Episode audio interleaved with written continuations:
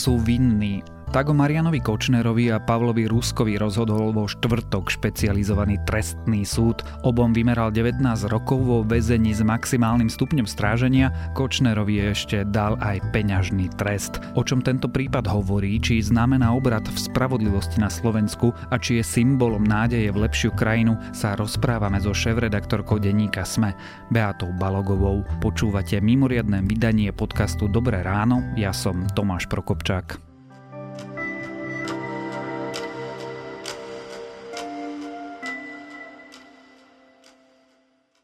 Žalovaný magister Marian Kočner, narodený 17.5.1963 v Liptovskom Mikuláši a doktor Pavol Rusko, narodený 28.1963 v Liptovskom Mikuláši, uznávajú sa za vinných z obzvlášť závažného zločinu falšovania, pozmeňovania a neopravnenej výroby peňazí a cenných papierov. Bej, skúsme v krátkosti zhrnúť, čo sa to na tom špecializovanom trestnom súde odohralo. Marian Kočner a Pavol Rusko, ktorí ešte v 1998 stáli proti sebe, e, zrazu pod vidinou chamtivosti usúdili, že, že môžu najväčšiu súkromnú televíziu okradnúť o peniaze. A to ich zblížilo. V roku 2016 zrazu vytiahli zmenky, ktoré nikto nevidel, o ktorých vedeli len oni a mysleli si, že takýmto primitívnym spôsobom môžu dokonať zločin. Ako je možné, že si na túto veľkú žranicu za desiatky miliónov eur vôbec trúfli? To je práve kvôli pocitu chránenosti. A myslím, že preto je dôležité povedať, že dnes padol mýtus beztrestnosti Mariana Kočnera. Myslím si, že aj pre Kočnera samotného, aj keď predpokladám, že môže sa spoliehať na nejaké právnické triky, môže sa spoliehať na odvolanie, ale 19 rokov v prísne stráženom väzení je naozaj veta, ktorú spoločnosť očakávala a myslím si, že týmto vyslal súd a vyslal Senát taký signál, že takéto primitívne zločiny nebudú akceptované v krajine. Naspäť k tej otázke, že, že ako si to mohli dovoliť, to bolo práve preto, že mali pocit, že majú vybudovanú záchrannú sieť. A to nebol len pocit, reálne mali pretože dnes už vďaka tréme a vďaka práce investigatívnych novinárov vieme, že Marian Kočner mal svojich sudcov, mal svojich prokurátorov, mal svojich ľudí na policii. A toto bol jeden veľmi dôležitý aspekt toho, že si napísal príbeh a mal pocit, že, že mu to prejde práve preto, že mal domyslené, na koho každého má nejaký diskreditačný materiál, kto všetko je mu dlžný, niečo dlžný a tým pádom naozaj videl pod sebou tú záchrannú sieť. A preto si mohol dovoliť postaviť sa naozaj proti tak veľkému hráčovi, ako je televízia Markíza.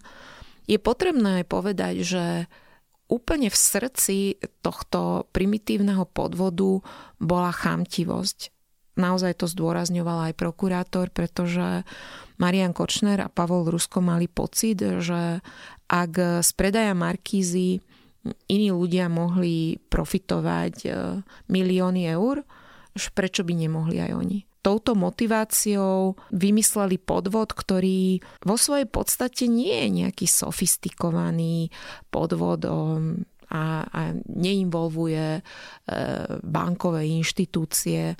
Proste oni sfalšovali zmenky. Aj preto je to vnímané ako veľmi závažný trestný čin, lebo k tomu už naozaj potrebuje kriminálnik ako dosť veľkú aroganciu, že, že to urobí a že si myslí, že, že mu to môže prejsť. Ako sa to vôbec stalo? Ako sme to mohli dopustiť? Ako sme mohli dovoliť, aby systém stvoril ľudí? Ako Pavol Rúsko a Marian Kočner. Bez e, úrodnej pôdy by oni nemohli fungovať. Musela k tomu existovať politická atmosféra, v ktorej oni mohli mať pocit, že takto sú nastavené štandardy na najvyššej úrovni štátu museli mať pocit, že veď na tie miesta, kde majú svoje kontakty, sú dosadzovaní ľudia s politickou nomináciou. K tomu naozaj museli mať pocit, že majú politické krytie na, na tých najvyšších miestach. A tak všetko tak do seba zapadalo a musíme dodať, že aj keď je tento súdny proces veľmi ostro sledovaný a je to naozaj že prvé výrazné nie zo strany súdov k fungovaniu a pôsobeniu Mariana Kočnera, verejnosť možno ešte viac očakáva a, je taká napätejšia v súvislosti ďalšieho súdneho sporu Mariana Kočnera a to je vražda Jana Kuciaka a Martiny Kušnírovej.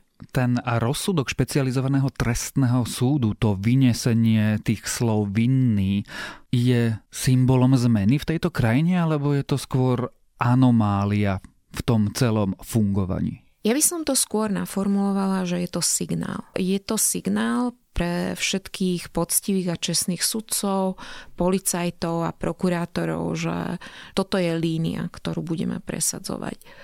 Samozrejme, je to asi menej entuziastické a slávnostné dodať, že asi tu už nebol, nebola iná cesta. Že naozaj popri všetkých kauzách, ktoré vyliezali z útrob trémy a, a vynuli sa okolo Mariana Kočnera, že tá spoločnosť očakávala spravodlivý rozsudok a mohla aj sledovať, čo považujem za veľký benefit že verejnosť mohla sledovať e, súdne pojednávanie a myslím, že to prispelo k tej transparentnosti a prispelo aj k tomu, že, že málo kto môže mať pocit, že ten spor bol zmanipulovaný alebo že chceli teraz exemplárne potrestať Kočnera. Čiže myslím, že aj pri charaktere kauzy, že naozaj je to kauza, ktorá siaha naspäť do roku 98, aj keď zjavne tie zmenky sfalšovali oveľa neskôr, než tvrdí Kočner, že boli podpísané. Objavili sa až v roku 2016, tak eh, myslím, že tú podstatu verejnosť pochopila a za to ďakujem všetkým mojim kolegom, ktorí veľmi zrozumiteľne tú kauzu interpretovali pre verejnosť. Ja tú otázku nie, že preformulujem, skôr položím z iného uhľa pohľadu. Rozprávame tu o nejakom nezdravom podhubí v tejto krajine. Ten súd, ktorý práve prebehol, znamená, že grázli už si nebudú trúfať takto bezbreho kradnúť, alebo Marian Kočner je vlastne iba podhodeným obetným baránkom, aby sa upokojila verejnosť?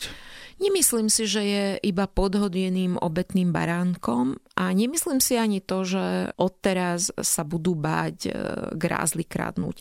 Ale myslím si, že týmto rozhodnutím súd podporil tú mlčiacú čestnú väčšinu a súd podporil myšlienku, že áno, krajina je schopná dostať na súd a odsúdiť e, ľudí, ktorí okrádajú verejné zdroje. A v tomto je ten signál veľmi dôležitý, či už pre samotných vyšetrovateľov, či pre samotných sudcov, ale aj pre verejnosť, ktorá vlastne sa utápala v skepticizme nad tým, že na čo máme hlásiť korupciu úradom, keď e, v podstate tu máme chránených ľudí.